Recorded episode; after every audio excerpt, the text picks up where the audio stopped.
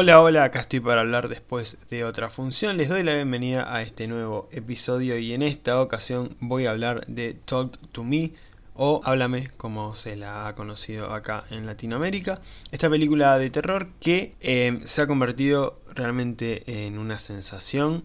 Eh, se hablaba mucho eh, de esta película antes de su estreno y cuando llegó al menos acá a Latinoamérica la verdad que tuvo un muy buen recibimiento y globalmente ha tenido una muy buena recepción esta película.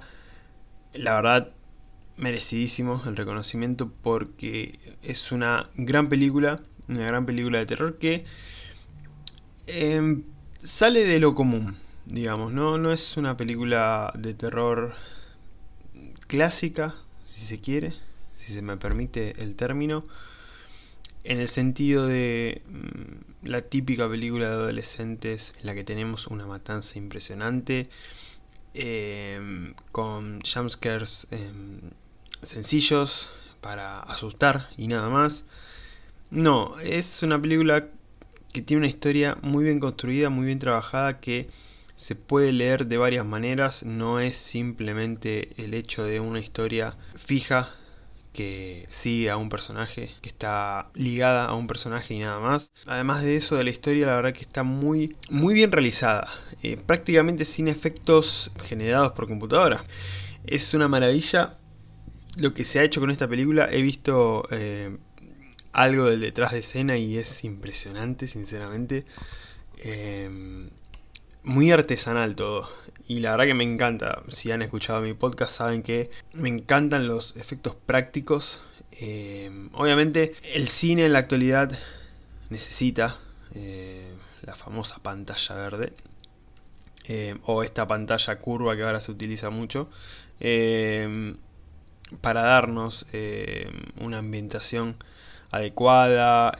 lugares a los que solamente podrían ir las personas que hacen las películas con su imaginación o con un storyboard porque sería imposible recrearlo con algo natural y real.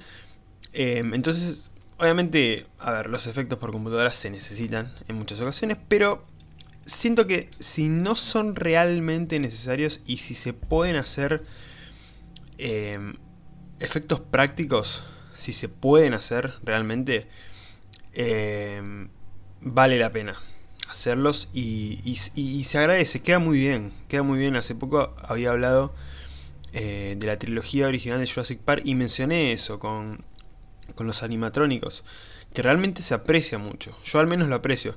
Y acá también, acá eh, realmente con la gran mano del maquillaje, el maquillaje es espectacular en esta película.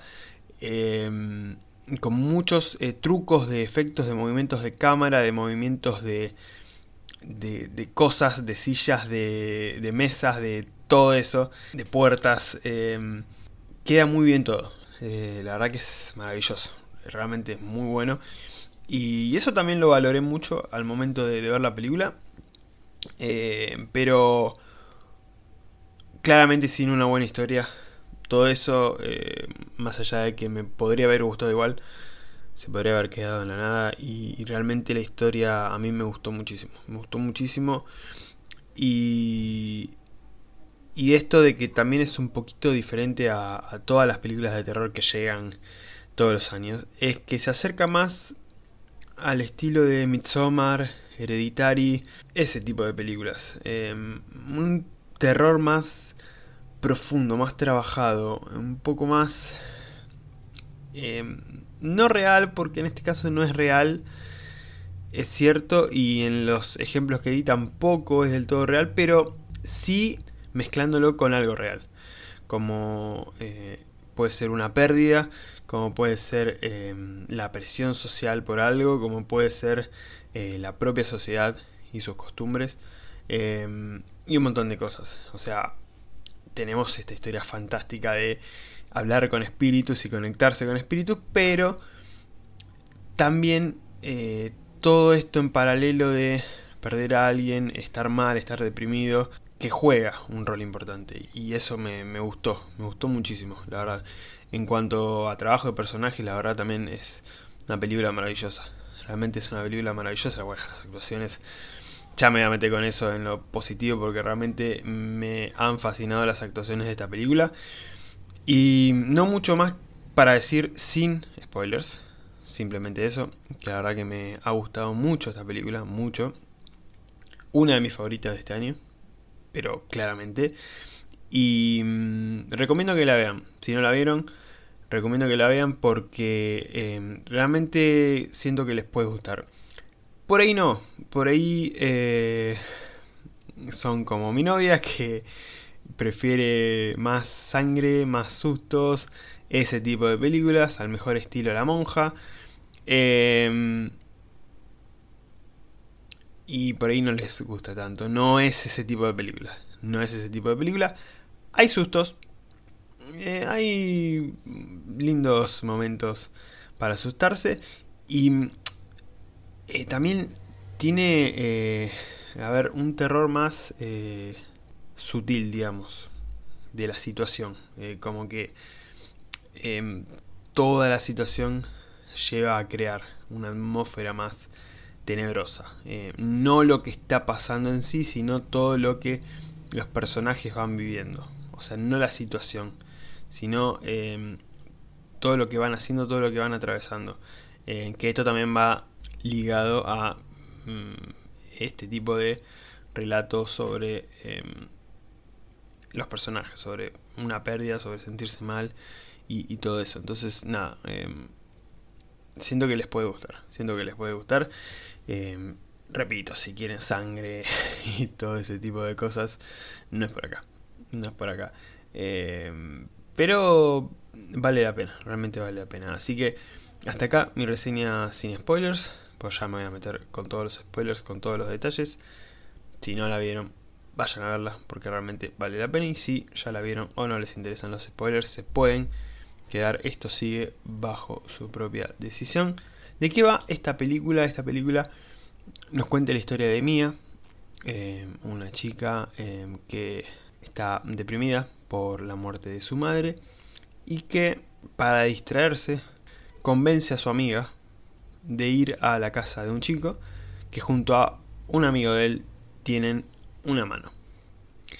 Una mano medio extraña, como enyesada, pero como con la forma de que te está extendiendo la mano para un saludo, ¿no? Todo el brazo y eh, la manito ahí como para agarrarla y saludar.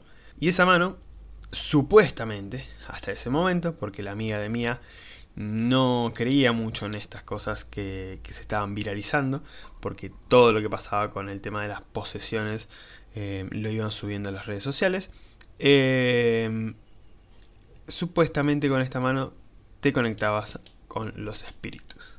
Entonces, bueno, van digamos, eh, para, para ver qué onda, para despejarse un poco. Mia va con su amiga Jade y el hermano de Jade, Riley, que va a ser importante más adelante. Y bueno, llegan a esta fiesta hasta cierto punto una fiesta normal, como cualquier fiesta, como cualquier reunión. Pero en un momento, este chico que poseía esta mano tenebrosa, llamado Haley, pregunta, ¿quién empieza? ¿Quién va a meterse primero en esto? Nadie quiere, nadie quiere, nadie quiere. Eh, y Mia levanta la mano. Mia es la primera que lo hace. Se conecta con un espíritu y se asusta, porque claro, es la primera vez que lo hacía y se pega un tremendo cagazo. Lo intenta de nuevo y en esa ocasión se encuentra con otro espíritu. ¿Qué pasa? Este espíritu va a terminar siendo un poquito importante. Porque, al menos esto es una teoría después ya voy a ir con ese tema es el espíritu de esta persona, de esta señora que va a terminar eh, ocasionando de alguna manera todo lo que pasa después. Por ahí el espíritu que estaba antes también iba a ser lo mismo, pero bueno, nunca lo vamos a saber. Mia conecta con este espíritu. Las reglas son muy sencillas. Eh, al momento de conectar, tienen que decir talk to me. Y luego tienen que decir I let you in. Te dejo entrar. Para que el espíritu tome posesión del cuerpo. Y ahí el espíritu toma posesión del cuerpo. 90 segundos nada más puede estar el espíritu en el cuerpo de la persona. Si no quiere el espíritu va a querer tomar posesión de ese cuerpo y bueno, mm, no es la idea. Ese espíritu se vuelve bastante loco y en específico marca a Riley, el hermano de Jade. Que va a ser importante, se los dije. Y le empieza a decir, corre, corre, corre, mira atrás tuyo. El pibe estaba cagadísimo. Y cuando le tienen que sacar la mano, cuesta un poco. Cuesta un poco. Ya me quiero meter en, en la teoría. Teoría no, pero más o menos lo que yo fui entendiendo de, de todo lo que fue pasando. Cuesta, cuesta, cuesta. Le sacan la mano. Apagan la vela, porque también había que apagar la vela. Que era em, la entrada, digamos, de los espíritus eh, dentro de todo este ritual. Y logran liberar a Mia de ese espíritu. Entre comillas. Entre comillas. Porque el espíritu queda ahí adentro. Esto está confirmado. No se confirma específicamente en la película, pero hay un detalle más adelante que confirma esto. Ya me voy a meter con esto, pero lo aclaro. Eh, esa es la historia más o menos. ¿Qué pasa? Después, el pibito, Riley, eh, quiere, eh, como todo pibito, hacer cosas de adultos. Y los demás adultos responsables, entre comillas, no lo dejan en un principio, está bien, está todo bien. Pero Mia, bueno, como se llevaba bien con el hermano de Jade, y el otro también medio que le rompe mucho las pelotas. Dice, bueno, hacelo. Y la hermana se había ido también, muy mal la hermana, porque se tenía que quedar ahí. Se enojó y se fue. No, te tenías que quedar ahí, Shade. Riley eh, hace lo de la mano. Va todo bien. Era una posesión normal, cosa de todos los días. Pero empezó a ir todo mal porque se descontroló todo. Y como que Riley queda completamente poseído. Completamente. Empieza a dar unos buenos cabezazos en la mesa, después pasa a otro mueble y sigue con el ejercicio de los cabezazos. Eh, que, uff, qué momento fuerte, eh. qué momento fuerte. Yo me acuerdo que en el cine me... No, me acuerdo si me estaba tapando la cara, pero, uff, qué fuerte de ver. Eh, y queda muy mal, obviamente. Toda la cara destrozada. No puede hablar. Mía queda bastante traumada, primero porque se echa la culpa por lo que pasó, pero además, además se pensaron que me iba a olvidar, que no lo iba a mencionar. Quedó mal, no solamente por toda esta situación, sino porque, oh casualidad, el espíritu que le tocó a Riley fue nada más ni nada menos que el espíritu de su madre. Y acá, yo, o sea, creo que no teorizaba tanto con una película desde Marvel. Y no de las últimas. Porque no hay demasiado para teorizar en, las últimas películas. Eh, sí, pero no tanto. más de la época de Infinity War, que no sé si se acuerdan de esa época lo que era. Tipo, ¿quién, quién tiene la gema del alma? ¿Dónde está la gema del alma? Tony es la gema del alma. Uf, si, si habremos teorizado. Eh, fuera de Marvel creo que nunca teoricé tanto con una película. Nunca me quedé pensando tanto con una película. Y por eso también eh, me gustó mucho porque yo siento que las películas, las series también, eh, te tienen que dejar algo. No pueden ser cosas vacías que se proyectan y nada más. Eh, algo te tienen que dejar. Lo que sea. Siempre y cuando sea positivo, ¿no? no como Secret Invasion, que me dejó mucha bronca. algo te tiene que dejar. Eh, ya sea la película que vayas a ver al cine, la serie que veas en tu casa, te tiene que dejar algo, algo positivo, eh, alegrarte, divertirte, angustiarte, dejarte pensando, eh, pero algo, algo te tiene que dejar. Y esta película me dejó muchas cosas y esto, la manija por, che, ¿qué pasó? Porque pensaba, pero acá fue cuando conectaron con este espíritu y este espíritu se metió dentro de Mía y se quedó porque no llegaron a sacarle la mano y después la madre, ¿era la madre o no era la madre? Era todo un plan de los espíritus que querían meterse adentro de Riley. Ya me voy a meter en eso. Pero bueno, básicamente para terminar con eh, la historia, se va toda la mierda y digamos que ahí empieza la película. O sea, la película ya ha empezado, pero ahí es como que se pica y no les voy a contar el final. Ya voy a ir a eso. Puntos negativos. Realmente yo no encontré puntos negativos en esta película. Lo único que podría destacar como algo negativo que no es necesariamente algo malo, pero me hubiera gustado más de esto, que voy a remarcar, es el tema de las muertes. Tuvimos pocas muertes. Eh, va un poco de la mano con esto de que es una película de terror diferente, ¿no? Eh, entonces, es un poco contradictorio.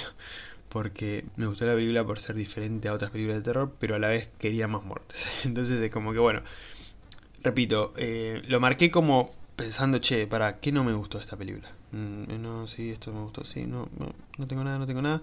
Muertes. Fue lo primero que se me vino a la cabeza y lo único que se me vino a la cabeza. Realmente tampoco me cambió la película, o sea, está bien así, está perfecta. Pero hubiera estado bueno que alguno de los otros personajes se muriera. También pesándolo, no sé si era necesario. Eh, también ahí me abrazo a la idea de, che, me gustó la película porque fue así. Y listo, punto.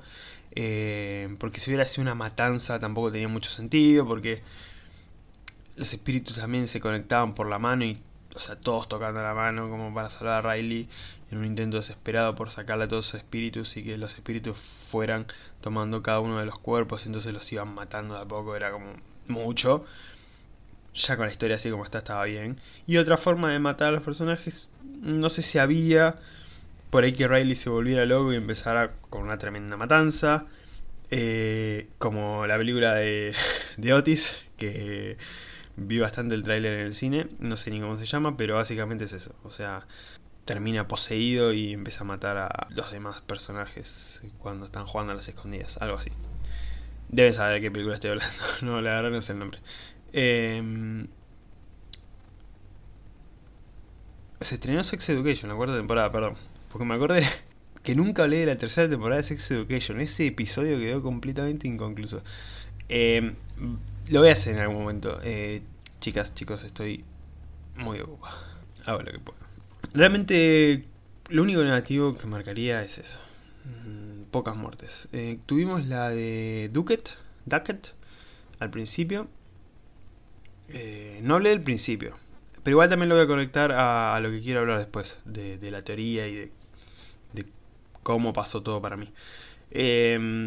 básicamente es una escena a modo de introducción que nos muestra eh, a este rubio, que no es Dackett, es el hermano, eh, Cole, eh, que va a buscar a una fiesta a su hermano porque no lo encuentra, no contesta el teléfono, ve que Dackett estaba en una habitación completamente poseído, completamente mal, y le empieza a decir, mi papá me dijo que vos eras peligroso, que ibas eh, hacer algo malo eh, y todo eso. Dato, esto también lo voy a mencionar más adelante, apuñala a Cole y él eh, se suicida. que eso me gustó porque hasta ese momento en mi contador de muertes eran dos muertes. Pero más adelante nos damos cuenta de que Cole no había muerto por el cuchillazo que le clavó su hermano. y también me pasó lo mismo con Riley cuando se dio todos esos cabezazos y se reventó la cabeza, em, yo pensé, listo, ya está. Este flaco se murió. Y no, no se había muerto. Quedó muy mal. Muy mal, pero no se murió. Em, y con el padre de Mía también. Eh, pensé que se había muerto y no se murió. Supuestamente. Em, así que nada. no es algo negativo realmente, pero lo marqué como para mencionar algo, nada más. Eh, puntos positivos, acá sí, todo positivo. Las actuaciones, lo había mencionado un poco al principio, realmente las actuaciones son buenísimas, son muy buenas, eh, porque además, ¿qué pasa? Todo el tema de las posesiones lo tienen que actuar. O sea, no hay efectos, no hay nada, están actuando todo eso. Y claro, cuando vemos la película no pensamos, che, qué buena actuación, eh, la verdad está para el Oscar. No, estamos metidos en la historia y para nosotros están poseídos. Pero si piensan en que están actuando, eh, que repito, es difícil pensarlo cuando ves la película. Yo la vi dos veces y en la segunda sí lo pensé un poco. Y era como... Fa, qué, qué bien que están. Qué bien. Eh, en específico Mía, que es la que más eh, posesiones tiene. Riley también está muy bien con ese tema. Eh, no sé cómo harán lo de las voces. No creo que hagan como todos los Batman, que hablan así.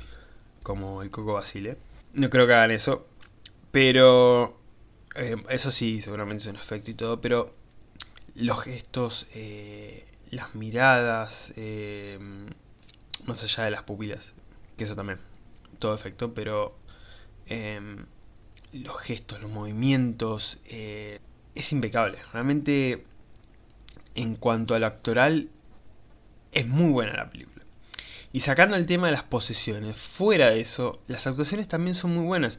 Muchas veces suele pasar que en este tipo de películas se encuentran un poco sobreactuados los personajes. En muchos casos es medio sobreactuada, como que estás gritando mucho, esto es medio exagerado. También hay que entender por ahí el tono de la película, pero muchas veces es muy sobreactuado todo eh, en las películas de terror. Y acá la verdad que no por momentos es más un drama que una película de terror. Obviamente todos los elementos más fantásticos, más eh, de posesiones y de rituales y de todo esto, eh, de fantasmas que vienen a la noche a chupar pies, eh, hacen que, que la película tire obviamente más para el lado del terror. Pero si sacamos todo eso, la historia es más un drama que otra cosa. Y se notan las actuaciones. Se notan las actuaciones. O sea, pensémoslo como una chica que perdió a su madre que eh, ve como por su culpa em, el hermano de su mejor amiga sufre un accidente, ¿no? Pongámosle entre comillas, si esto fuera un drama, un accidente. Y necesita salvarlo. Es un drama. Entonces eso se ve muy reflejado en las actuaciones. Obviamente con el agregado de que no es un drama que es una película de terror, y ahí también las actuaciones brillan mucho por eh, el drama en sí, pero también por eh, todo el tema de las posesiones y de todo lo terrorífico que rodea a los personajes. La verdad que las actuaciones impecables. No pienso que... No, no pienso los Oscars, o sea, ya está, ¿no? Los Oscars ya fueron. Eh, gente, ya está. Miremos para adelante. por ahí Globos de Oro aunque estaban funados los Globos de Oro. ¿Qué pasó con los Globos de Oro? Porque en un año los funaron. Algunas personas, eh, no me acuerdo quiénes, devolvieron sus Globos de Oro. Eh, como que nadie más los iba a ver aparentemente y el año pasado fue como, ah, los Globos de Oro, qué lindo. Se olvidaron de que eh, habían pasado cosas muy feas ahí. No sé qué onda con eso, pero bueno. Eh, generalmente los Globos de Oro pueden llegar a nominar eh, películas de terror y podría ser el caso, pero lo veo difícil. En la temporada de premios se olvidan de las películas de terror. Una pena, pero por suerte están los premios de la función, obviamente, y tal me se va a llevar muchas nominaciones, acuérdense. Efectos y maquillaje. Nominaciones fijas para los premios de la función, claramente. Lo mencioné anteriormente, eh, los efectos impecables. Vean videos del detrás de escena. Eh, la verdad que es maravilloso todo el laburo que, hicieron. Los hermanos Filippo, no los mencioné. ¿Por qué no los mencioné? Esto tendría que haberlo mencionado al principio del episodio. ¿Qué te pasa, Sebastián? Michael Filippo y Danny Filippo son hermanos, son youtubers que decidieron hacer una película de un día para el otro, ya hacemos una película, hacemos una película. Que les costó 4 millones de dólares. Juntaron un día 4 millones de dólares. Los ahorros de su vida posiblemente. Y lo invirtieron en esta película, en esta producción. Claro, uno pensaría, bueno, saldrá bien. No saldrá bien. Mirá si perdemos toda esta plata en una película que a nadie le va a interesar. Bueno, al momento llevan recaudados más o menos, para redondear números, 70 millones de dólares.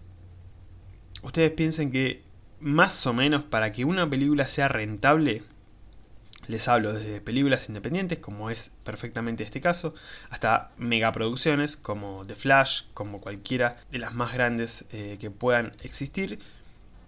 Más o menos de la plata que se usó para el presupuesto inicial, se tiene que triplicar ese número. Más o menos. O sea, haciendo la cuenta, tendrían que haber hecho 12 millones de dólares de recaudación. Cerremos en 15, 20. Tenían que hacer ese numerito. Y llevan recaudados 70 millones. No 20, 70. O sea, un éxito descomunal. Un exitazo en cuanto a, la taquilla.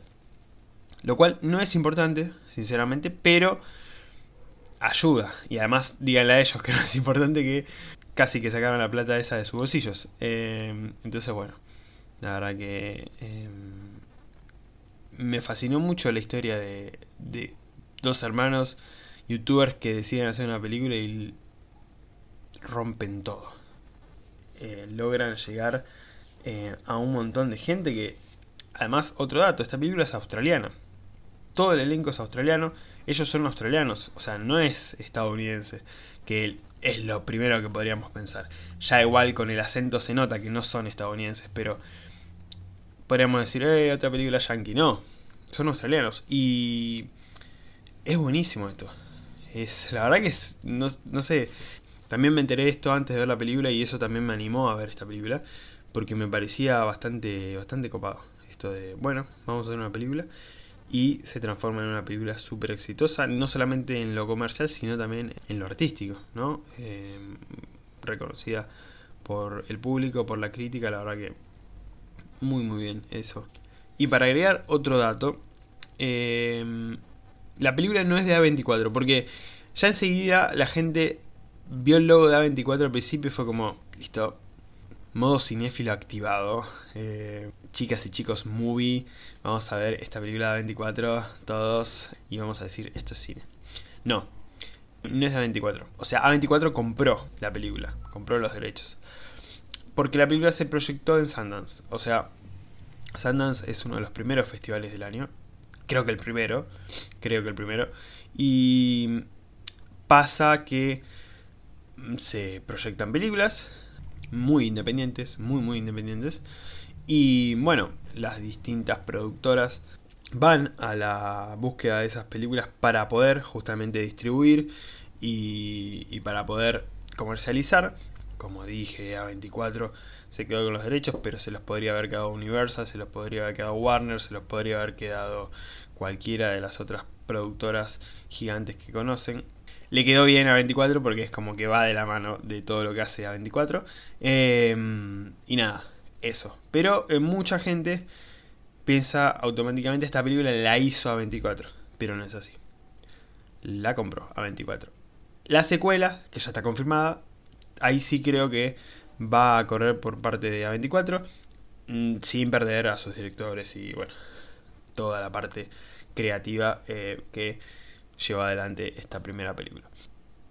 Volviendo a lo que estaba hablando, todo el tema de los efectos y todo el tema del maquillaje, la verdad que me pareció realmente muy, muy bueno porque ayuda muchísimo a que la película eh, sea más real, dentro de, obviamente, todo esto que se nos muestra de, las posesiones y todo esto. Realmente eh, es un trabajo impecable impecable y, me gustó muchísimo.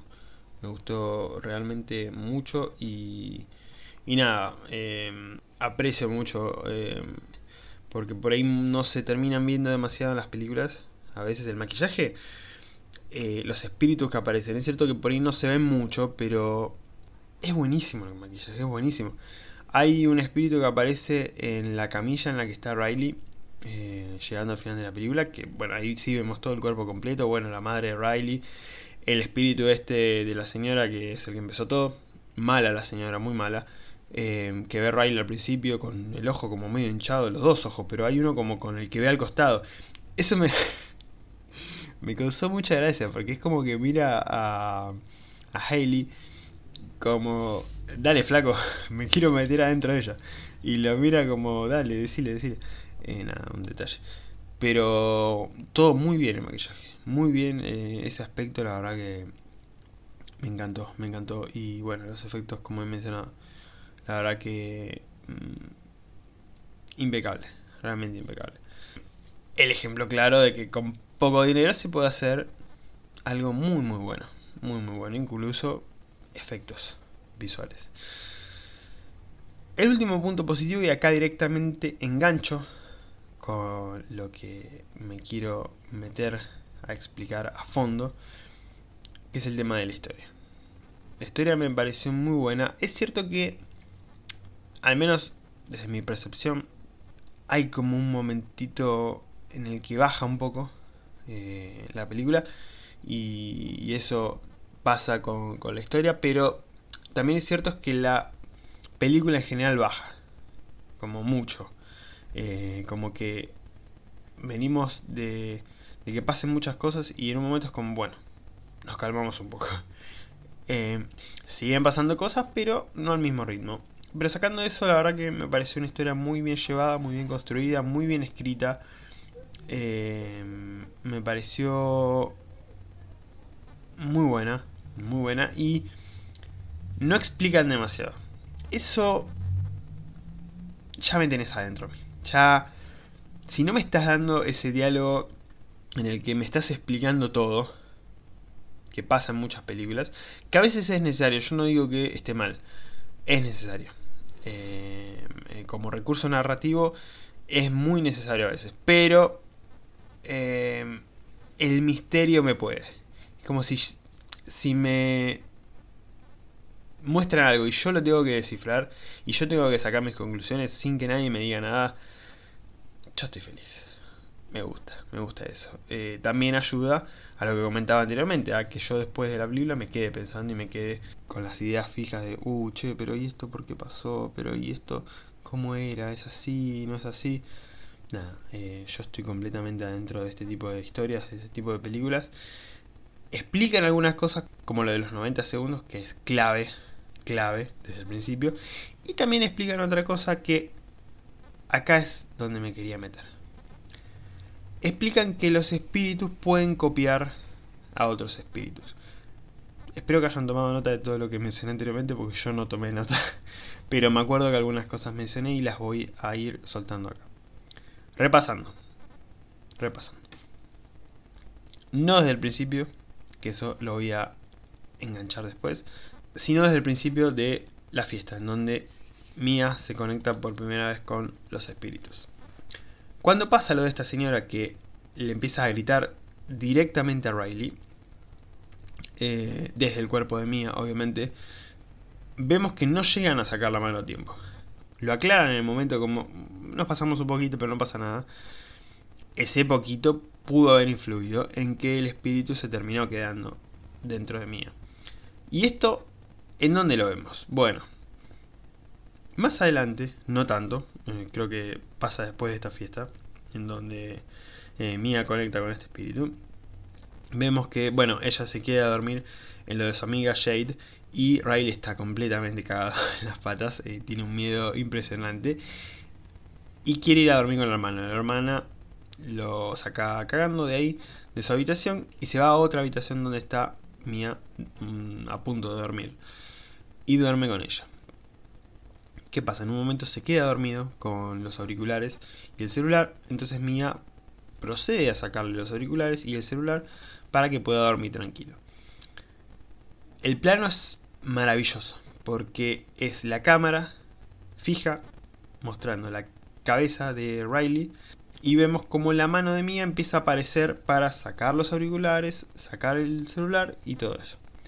Pero en un momento la mano de Mia acaricia el pelo de Riley. Y no era la mano de Mia.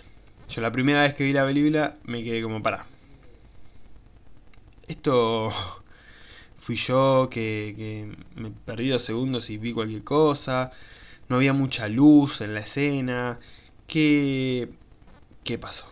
¿Qué pasó? Y me quedé pensando, che, era la mano, no era la mano, era la mano, no era la mano.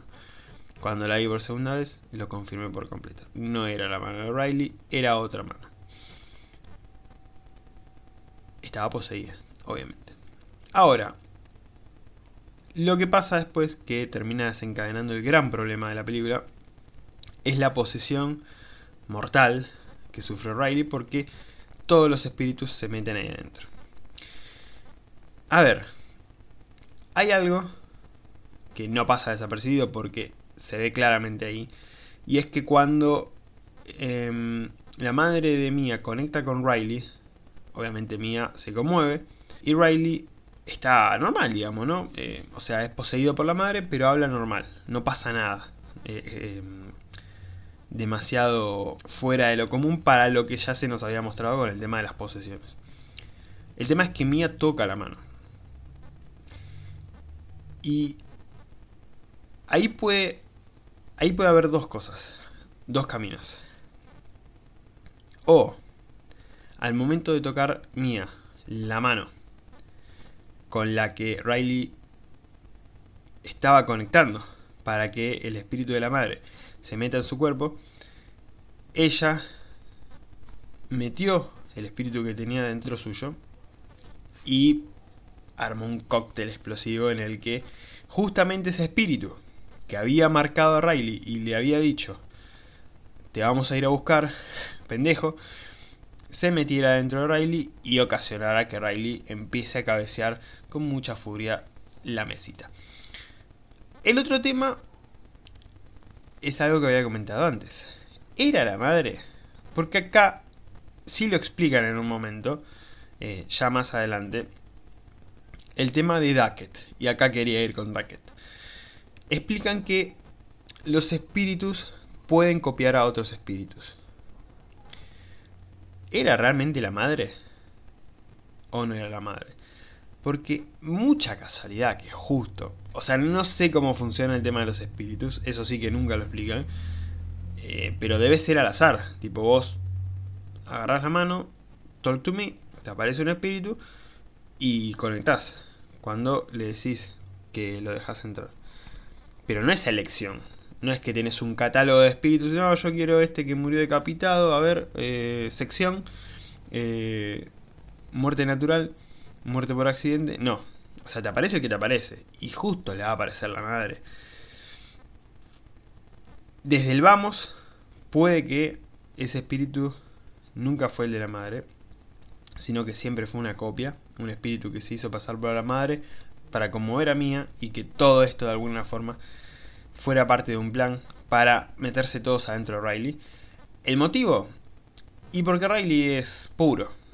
Em, puro no solamente de virginidad, digamos, eh, que, bueno, casualmente es un tema que se toca mucho en las películas de terror, sino eh, de, de pureza, es un pibito. Es un pibito inocente que de hecho, lo vemos en un momento de la película. Por eso también me quedé con eso de... Puede ser por esto. De que el pito es muy bueno, es muy puro. Entonces es como que lo marcan en un momento los espíritus como, bueno, vamos a ir por vos. Porque es un cuerpo completamente eh, nuevo, sin pecados, si se quiere, como para poder destruirlo por completo. Em, cuando está con el amigo, esperando a su hermana, que el amigo quiere fumar para hacerse enganchero y no sé qué. Él dice que no, que no quiere, que le va a hacer mal, que le va a dar cáncer y no sé qué. Bueno, es un detalle muy tonto, pero funciona. También cuando, después de que la hermana no lo va a buscar y lo va a buscar Mía, atropellan al cangurito, pasan por donde hay un eh, canguro eh, agonizando y él lo quiere salvar y se pone mal. Mía sigue porque no puede matarlo. No, no puede. No la juzgo, yo tampoco podría. Pero se ven como esas cositas de... Es un pibe muy bueno, muy inocente, como... Eh, es perfecto para que los espíritus se metan y lo destrocen. Puede ser cualquiera de las dos cosas. O la madre nunca fue la madre en esta forma de espíritu. O sí era la madre efectivamente y cuando Mia toca la mano, eh, cóctel explosivo y todos los demonios empezaron a meterse en, el cuerpo de Riley. Ahora, también tengamos en cuenta algo. Duckett en un momento, volviendo a Duckett, menciona esto de que el padre le había dicho que su hermano era peligroso. El padre había muerto. Eh, por si no había quedado claro. ¿Qué pasa? ¿El padre en serio le va a decir al, hijo, che, mató a tu hermano? Ahí claramente queda en evidencia que el padre no era el padre, sino que era otro espíritu que lo estaba imitando al padre para convencer al hijo de que tenía que matar a su hermano. Y esto no lo conecto por ahí tanto con esta conexión, la de Riley, con la madre de Mia, sino con la madre de más adelante. Para mí, la madre que vemos en la película, porque cuando conecta con Riley no la vemos, vemos a la madre después, más adelante, ya hablando con Mia, de hecho Mia conecta con ella. Para mí, esa no es la madre. Esa, en efecto, es eh, otro espíritu copiando a la madre. Eh, como lo que pasó con Docket. Para mí es obvio que el padre, el supuesto padre que habla con Docket, no es el padre, es otro espíritu convenciendo a Ducket em, para que mate a su hermano, justamente con eh, la forma de su padre para entrar en confianza. Porque cualquier otro espíritu le puede decir mata a tu hermano y le va a decir no, salí de acá. Pero al ser el padre, confía en él. Y llegando al final, la madre de Mia le insiste con que tienen que matar a Riley para terminar con su sufrimiento. La típica, ¿no? Pero Mia se niega hasta último momento porque estaba a punto de matar al pendejo y no lo mata y se suicida ella. De hecho, la madre eh, le habla en un momento a Mia como para que lo hiciera, pero no lo hace y se suicida, dejando libre a Riley de los espíritus. Eso tampoco queda muy claro, yo supongo que al matarse ella, al suicidarse, eh, se llevó a los espíritus, de alguna manera, eh, o rompió con esta posesión que, sufría Riley. Entonces los espíritus liberaron a Riley. O no, porque realmente nunca lo vemos eso. O sea, vemos después que Riley está bien. ¿Está realmente bien? ¿Se liberó por completo? No sabemos demasiado. Y además todo eso que vemos lo vemos desde la perspectiva de Mía. Porque Mía muere. El final me gustó mucho porque yo al principio como que no, no me quedaba bien claro qué había pasado.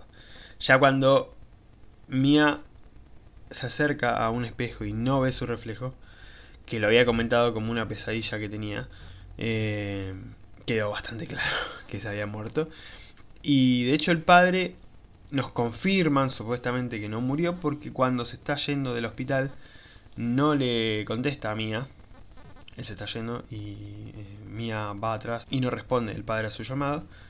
Claramente eh, en una referencia a que Mía murió. me cuesta creer que el padre no haya muerto con eh, el tijeretazo que le metió Mia.